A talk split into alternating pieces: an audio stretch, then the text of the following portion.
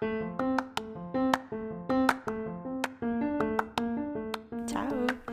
Continuo a perdere tempo e procrastinare perché mi sono appena svegliata da un riposino che fondamentalmente non doveva esistere perché ho dormito 10 ore stanotte, però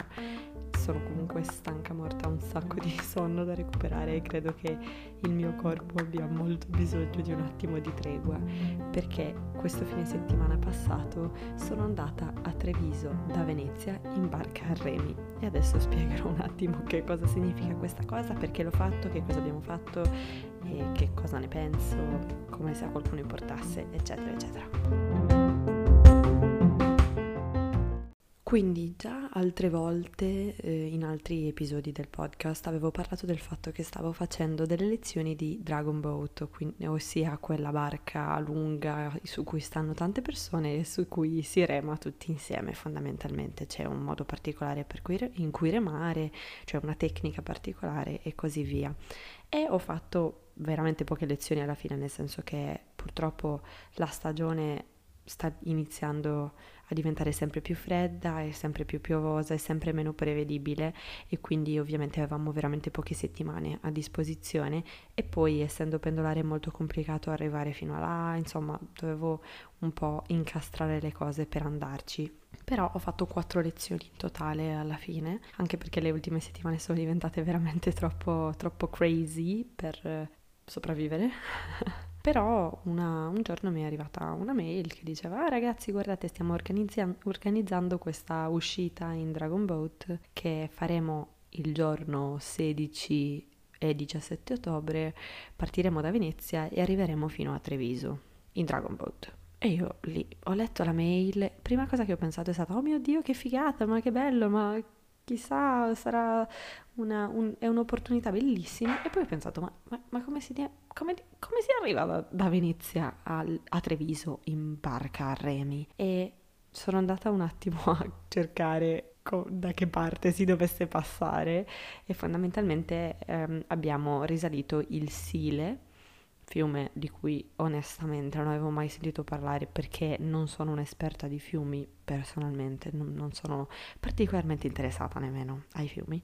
Comunque, quindi dovevamo risalire il Sile. Ho chiesto informazioni inizialmente perché ho detto, oddio, vabbè, magari vediamo se effettivamente è fattibile, ci danno, se ci danno un pochino più di, di dettagli sulla cosa, vedo se partecipare o meno ci hanno mandato le informazioni, ci hanno dato i prezzi, considerato che comunque dovevamo dormire lì e la cosa non poteva essere com- completamente coperta dalla, dagli sport nautici dell'università o dall'università stessa, ecco. Quindi fondamentalmente c'è stata richiesta una quota che era veramente minima considerato tutto quello che poi ci è stato offerto alla fine. Una volta avute un po' di informazioni ho detto, ma sì dai, ma, ma, perché no? In realtà nessuna delle mie amiche che faceva Dragon Boat con me si è iscritta perché in contemporanea c'era una settimana in cui c'era un campus a Venezia a cui abbiamo partecipato, io molto poco onestamente, sono andata solo a pochi eventi, però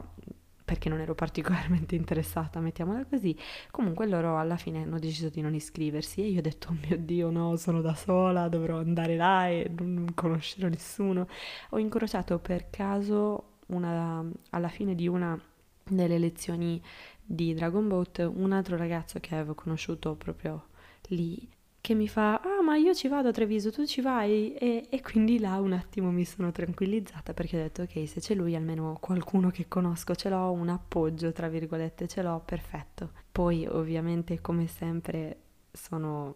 paranoie mentali che mi metto io e che sono fondamentalmente inutili. Comunque, ho atteso questo momento per settimane e alla fine sabato mattina è arrivato il momento di partire. Mi sono svegliata super presto perché ovviamente dovevo essere lì molto presto, dovevamo partire alle otto e mezzo spaccate, quindi dovevo prendere il treno tipo delle sette e qualcosa stato un po' un trauma, poi però mi sembra che l'adrenalina abbia preso il sopravvento e quindi non ho fondamentalmente avuto sonno per il resto della giornata proprio perché ero troppo troppo troppo adrenalin- adrenalinizzata. Inizialmente c'era un po' quella cappa di timidezza, non lo so, comunque forse era ancora sonno che c'era rimasto attaccato addosso, ma quasi nessuno parlava con gli altri, abbiamo iniziato a remare, è stato un trauma intenso, la prima mezz'ora direi è stata molto molto molto complicata da gestire perché le mie braccia non ce la potevano fare, ovviamente era la mattina presto, c'era super freddo, i miei muscoli erano chiaramente freddi, la mia testa non era preparata allo sforzo che stavo per andare a fare e quindi è stata dura mentalmente, però la, ho, ho, iniziato a chiacchierare con la ragazza che era vicino a me. Abbiamo, appena abbiamo avuto l'opportunità di farlo, abbiamo chiesto il cambio con la barca a motore perché non sapevamo bene se saremmo sopravvissute e alla fine poi alla seconda tappa, cioè alla prima tappa meglio, abbiamo ricominciato a remare perché ci siamo riprese, fondamentalmente era solo una questione di riscaldamento proprio delle braccia, perché questa cosa richiede veramente un sacco di forza nelle braccia e nelle spalle e nella schiena, cosa che io non ho perché so, quelle sono parti del corpo che effettivamente io non ho mai allenato più di tanto per una ragione o per l'altra, non perché le odi, ma perché insomma, non lo so, c'era sempre qualcos'altro e diciamo che la cosa si è fatta decisamente sentire perché mi facevano davvero tanto tanto male i muscoli proprio nel mentre. Ci sono state più volte in cui ho pensato oh mio dio io non so se ce la posso fare. Comunque appunto avevamo una barca a motore a fianco, il che, il che è stato fantastico perché ci ha accompagnati fondamentalmente per tutto il tempo e quindi se qualcuno stava male, se, for, fortunatamente questo non è successo, però se qualcuno era particolarmente stanco poteva semplicemente chiedere il cambio e chiedere di essere trasportato in barca a motore per un po' per riposarsi. Alla pausa pranzo io sono scesa dalla barca ed ero convinta che sarei svenuta da qualche parte perché evidentemente non avevo mangiato abbastanza appunto per lo sforzo richiesto perché si lavora veramente tanto e non so se avete presente più o meno la distanza che c'è tra Venezia e Treviso, ma percorrere questa distanza in barca significa percorrere, percorrere circa 60 km e 60 km di pagaiate sono tanti chilometri. Però in un modo o nell'altro sono passati e, ed è stato incredibilmente soddisfacente arrivare a Treviso e sapere che ce l'avevamo fatta e che ce l'avevamo fatta tutti insieme. Ad un certo punto della giornata il ghiaccio si è decisamente sciolto e abbiamo iniziato a chiacchierare tra di noi, a raccontarci un sacco di cose, insomma, fondamentalmente a conoscerci, no? Eravamo in 24, quindi 24 persone, persone sono tanta gente e era la prima volta dopo un bel po' che mi trovavo in una situazione in cui avevo la, por- la possibilità di fare amicizia con così tante persone in una volta. Io ovviamente da brava mangiatrice di enormi quantità di cibo ho portato una busta piena di snack di, di tutti i generi possibili e immaginabili, dolci, salati, cracker, olive, cioccolato, caramelle, eccetera, perché non lo so, perché il giorno prima ho pensato, ah, sarebbe carino andare a comprare qualcosa da poter condividere con tutti gli altri. E mi sembra che la cosa sia stata decisamente apprezzata, è stato un ottimo punto di inizio per un sacco di conversazioni e, e mi ha reso molto molto felice il fatto di, non lo so, di poter dare, offrire qualcosa agli altri. Quindi una volta arrivati a Treviso ci siamo veramente sentiti una squadra, ci siamo sentiti così realizzati perché ci sono stati molti momenti durante la strada in cui abbiamo detto a noi stessi e a vicenda no, io non ce la posso fare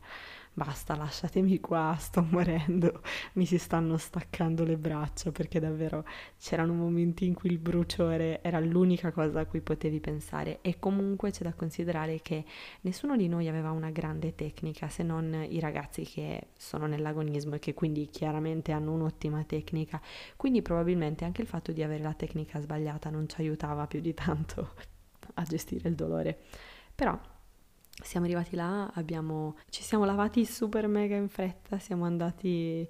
a, a, fare un aperitivo buonissimo, poi siamo andati a cena e poi siamo andati a dormire perché non ce la facevamo più. Il giorno dopo avevamo la sveglia sempre alle sei e mezzo perché figurati non ci facciamo mancare niente. Colazione e siamo ripartiti e da subito ci siamo resi conto che era tutt'altra storia, perché a quel punto i nostri muscoli avevano imparato il movimento che dovevano fare e sì, di sicuro facevano ancora un po' male dal giorno prima, ma erano molto più, non lo so, freschi, molto più pronti per quel tipo di attività nello specifico. E poi c'è anche da considerare che eravamo con la corrente a favore mentre il giorno prima avevamo la corrente contro ovviamente perché stavamo risalendo il Sile non, stavamo, non stavamo scendendo verso la laguna. Quindi sì è stato tutto molto più semplice e poi il fatto di conoscerci tra di noi ci ha permesso di parlare fondamentalmente per tutto il tempo, anche perché se il giorno prima avevamo bisogno di moltissima concentrazione per fare il movimento richiesto, perché altrimenti finisce che ti scordini, è molto una questione di, di coordinazione la Dragon Boat e se ti scordini diventa un caos perché inizi a sbattere contro le pagaie degli altri, insomma non è una cosa divertente, cominci a schizzare la gente, questo è un problema serio perché veramente ti richiede un sacco di concentrazione. Il giorno dopo invece era tutto molto più automatico, quindi abbiamo parlato tra, tantissimo tra di noi e alla fine dei conti abbiamo fatto 120 km di pagaiata, 120 km su una barca a remi perché questo era. È stata la soddisfazione più grande della mia vita. Una volta arrivati là abbiamo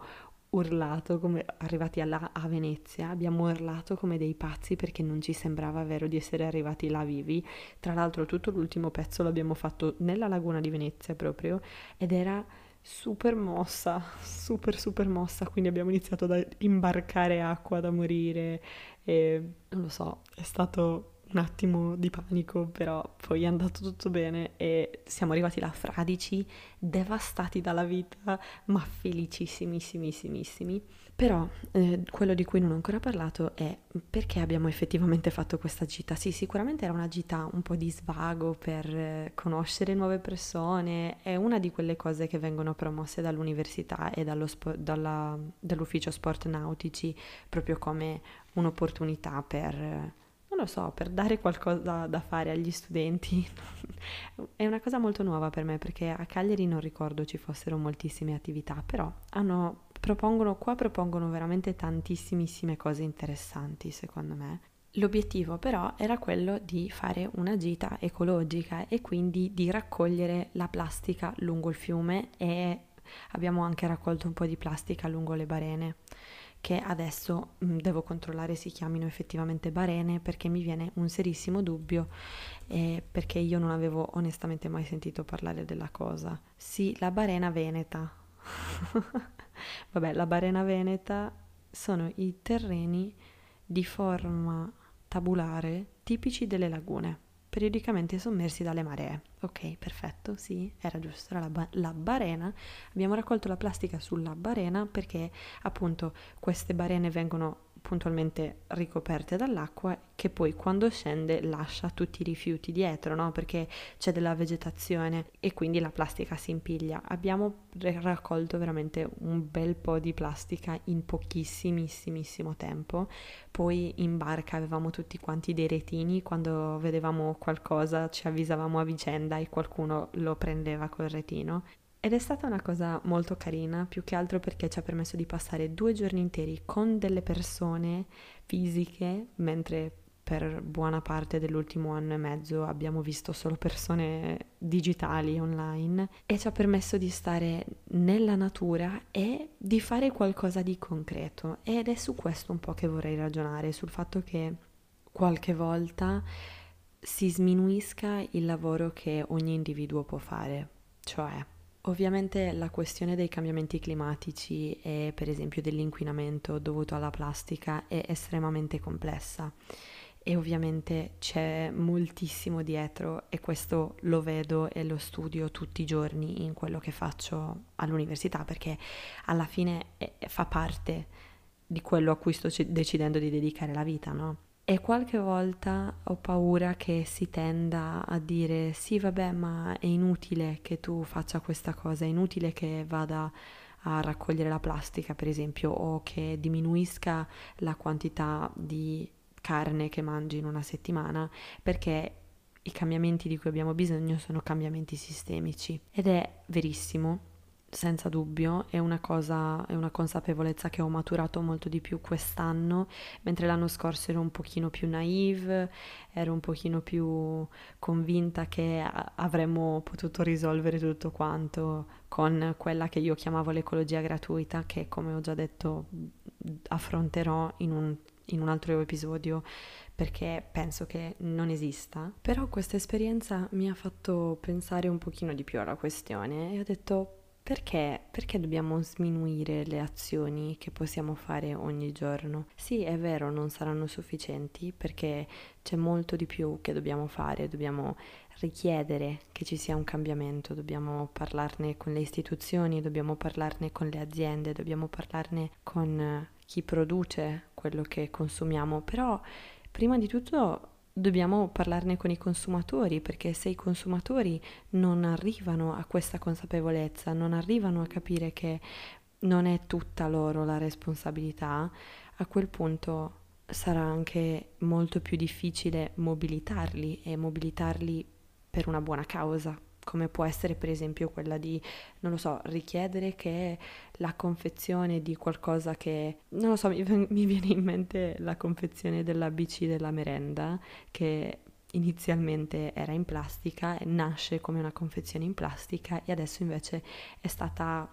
trasformata ed è diventata una confezione completamente in carta. Io un cambiamento del genere l'ho molto molto molto apprezzato perché io personalmente non compravo la bici della merenda proprio perché era in una confezione di plastica e adesso ho ricominciato a comprarlo perché in una confezione di carta. Questa ovviamente è una cosa molto banale, un esempio super semplice per dire che non siamo solo noi consumatori a dover cambiare, a dover smettere di mangiare carne, a dover cominciare a comprare le cose sfuse, a dover andare a raccogliere la plastica in giro per i fiumi o per le strade, eccetera, eccetera.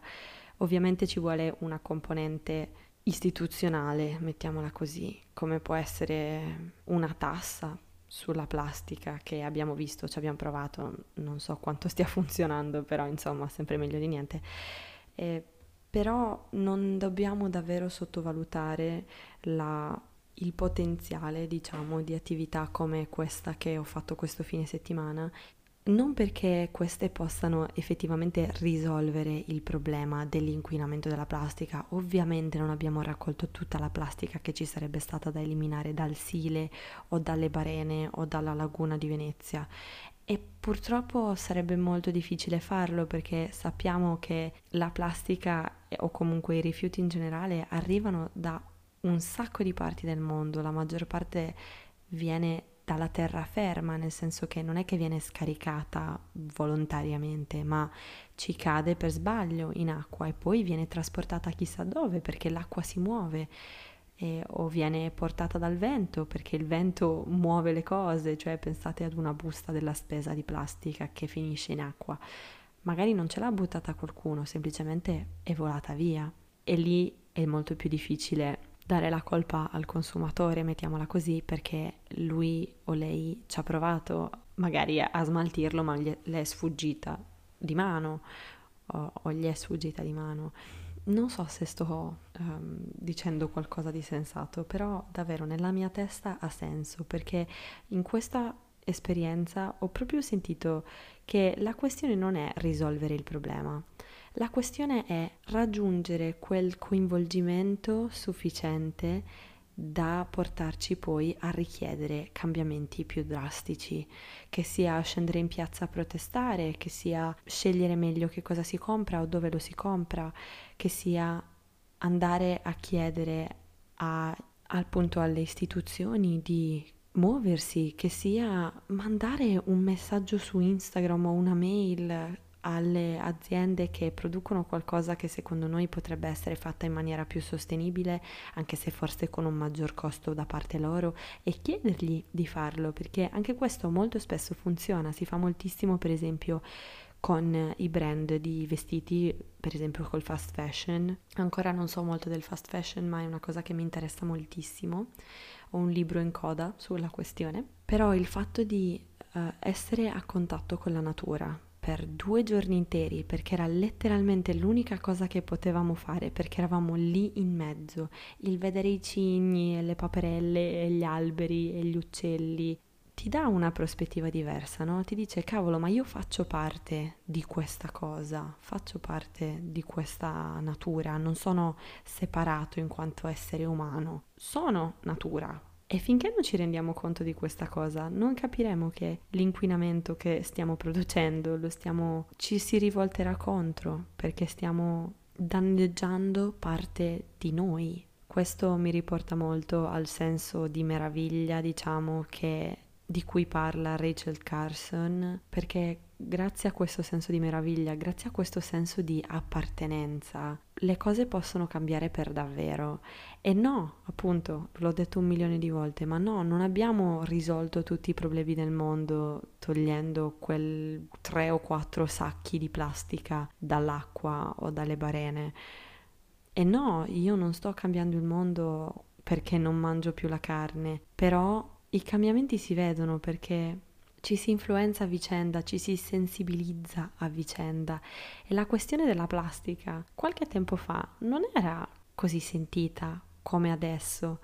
E il fatto che ci siano ancora persone che, cioè che ci siano delle persone che dicono ok, allora questo fine settimana vado e raccolgo un po' di plastica qua e là non è secondario che ci sia qualcuno che si, si, sente di farlo e magari qualcun altro vedendolo dirà cavolo ma sai che potrei davvero fare questa cosa? Sai che non lo so, non ho niente da fare questo sabato e vado a farmi una passeggiata e vedo se riesco a raccogliere qualcosina di qua e di là per rendere anche la strada che mi piace tanto fare quando passeggio più bella, più pulita, più piacevole, più naturale, nel senso di più vicina al suo stato reale rispetto a quello un pochino più antropizzato, diciamo, soprattutto nelle città, per esempio, nei parchi o, nei, o lungo i fiumi, nei laghi. Alla fine ormai c'è spazzatura praticamente ovunque, quindi c'è qualcosa da fare praticamente ovunque. Forse questa cosa la sto dicendo un pochino di più a me e un pochino meno a chiunque altro, nel senso che qualche volta mi viene molto da scoraggiarmi e dico sì vabbè ma tutto quello che stiamo facendo non aiuterà mai perché è tutto molto più grande di noi, tutte quelle multinazionali che inquinano molto più di qualsiasi essere umano sulla faccia della terra sono troppo grandi, sono irraggiungibili. Perché dovrei essere in grado di avere un impatto se è tutto così complesso Invece no, invece un impatto possiamo averlo, lo prometto, lo prometto che possiamo averlo. E fare questo tipo di cose, questo tipo di gite, e raccogliere la plastica e andare a, semplicemente a passare un po' di tempo nella natura cambiano davvero la prospettiva Altra cosa emozionante, diciamo, che è successa la settimana scorsa, oltre a questa magica gita che a quanto pare mi ha portata a pensare alla grandezza delle cose, alla grandezza del, non lo so, del potere degli individui. la settimana scorsa è anche uscito il primo episodio dell'altro podcast che ho prodotto, diciamo, con una ragazza che studia con me. Si chiama E EH ed è un podcast sull'Environmental Humanities in cui cerchiamo di parlare tra di noi fondamentalmente, chiacchieriamo di quello che stiamo studiando e cerchiamo di farci un'idea di che cosa effettivamente siano che queste scienze per l'ambiente o scienze umane ambientali in base a come viene tradotto il termine. È stato molto stressante perché avevamo molta paura di come sarebbe stato accolto, ma ci sembra ci sembrava il momento, anzi era senza dubbio il momento visto che ormai ci lavoravamo da mesi e mesi e mesi. E penso che, come dice sempre il ragazzo che ha fatto la formazione alla radio e che ci ha insegnato fondamentalmente tutto quello che sto usando adesso per creare anche questi episodi perché prima facevo tutt'altro ero molto meno professionale, tuttora sono molto poco professionale, però insomma qualcosina l'ho decisamente imparata il ragazzo appunto che ci, ha, che ci ha formate e che ci ha accompagnati un po' in questa produzione di questo nuovo podcast ci ha detto il vostro primo episodio deve essere il peggiore in assoluto, non nel senso che, che deve fare schifo, ma nel senso che da lì in poi si può solo ed esclusivamente migliorare. Ovviamente eravamo emozionatissime e ovviamente siamo molto cresciute da quando l'abbiamo, pubblic- eh, l'abbiamo registrato, quindi moltissime cose non le avremmo dette o magari le avremmo dette in modo gi- diverso, però è giusto così, no? È, ehm, è giusto che vediamo anche noi stesse la nostra evoluzione attraverso questo progetto che stiamo cercando di portare avanti. Il nostro obiettivo è quello di far avvicinare un po' più di persone alle scienze umane per l'ambiente ma principalmente di renderle un pochino più palatabili anche a noi stesse e noi stessi, perché sì, noi studiamo questa cosa, però siamo ancora molto confusi su che cosa sia e su dove ci possa portare dal punto di vista della crisi ambientale, quale potrebbe essere il nostro posto nel mondo. In parte potrebbe essere quello di divulgazione, che è un po' quello che cerchiamo di fare con questo podcast, che fondamentalmente consiste nel, nell'esplorare un determinato argomento da diversi punti di vista, appunto le scienze umane e ambientali significa tantissime discipline diverse che si uniscono sotto uno stesso tetto, tra virgolette, quindi cerchiamo di vedere ogni argomento attraverso gli occhi di diverse discipline che potrebbero far parte delle scienze umane per l'ambiente, che non devono essere necessariamente soltanto scienze umane, perché noi studiamo anche biologia, studiamo climatologia, studiamo economia, un sacco di cose che no, non sono scienze umane. Il nostro obiettivo è quello di unirle tutte insieme, le scienze pure, tra virgolette, e le scienze umane per creare qualcosa che ci aiuti a trovare delle soluzioni innovative, che ci aiuti a pensare meglio a questa cosa che sta succedendo. Quindi, per esempio, il primo episodio era un episodio sulla spazzatura, abbiamo parlato un po' dell'aspetto economico, dell'aspetto artistico e di qualcos'altro che adesso non riesco a ricordare. Comunque, Altra cosa interessante è che alla fine di ogni episodio abbiamo un piccolo segmento in cui parliamo di un contenuto che ci è par- piaci- piaciuto particolarmente e che leggiamo attraverso le scienze umane per l'ambiente. Per esempio in questo caso abbiamo parlato di Wally perché ci sembrava perfetto considerato che appunto abbiamo parlato di spazzatura e Wally è un film che parla di un mondo invaso dalla spazzatura a causa esseri umani che non sono in grado di gestirsi da soli fondamentalmente.